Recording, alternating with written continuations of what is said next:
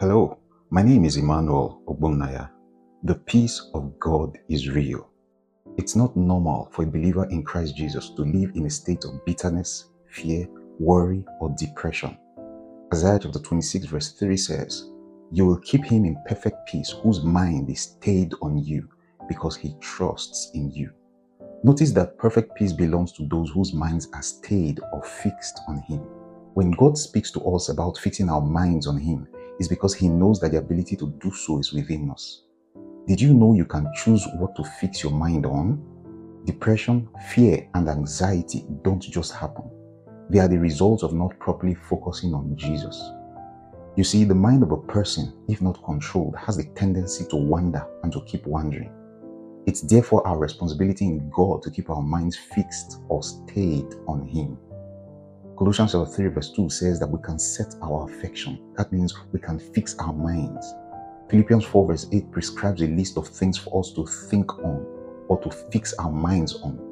So, yes, the activities of the mind can be made to go in a certain defined direction. And this is done by mechanically channeling our attention again and again to what we want our minds to stay on. Now, let's discuss some practical ways to do this. Here are some of the ways by which I keep my mind stayed on God. First, very regularly, I play my audio Bible while I'm busy doing other stuff. Very regularly, too, I play anointed songs or instrumentals as I meditate on the scriptures. Three, I listen to and watch the teachings of anointed ministers of God. Four, I play anointed gospel music and pray fervently in the spirit alongside.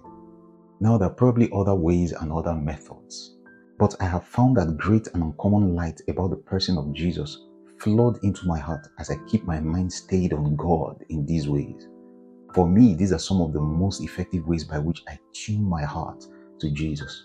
Whatever works for you, endeavor to deliberately keep your mind focused on Jesus. Understand that your mind can be led. Yes, your mind can be directed. Your mind can be set.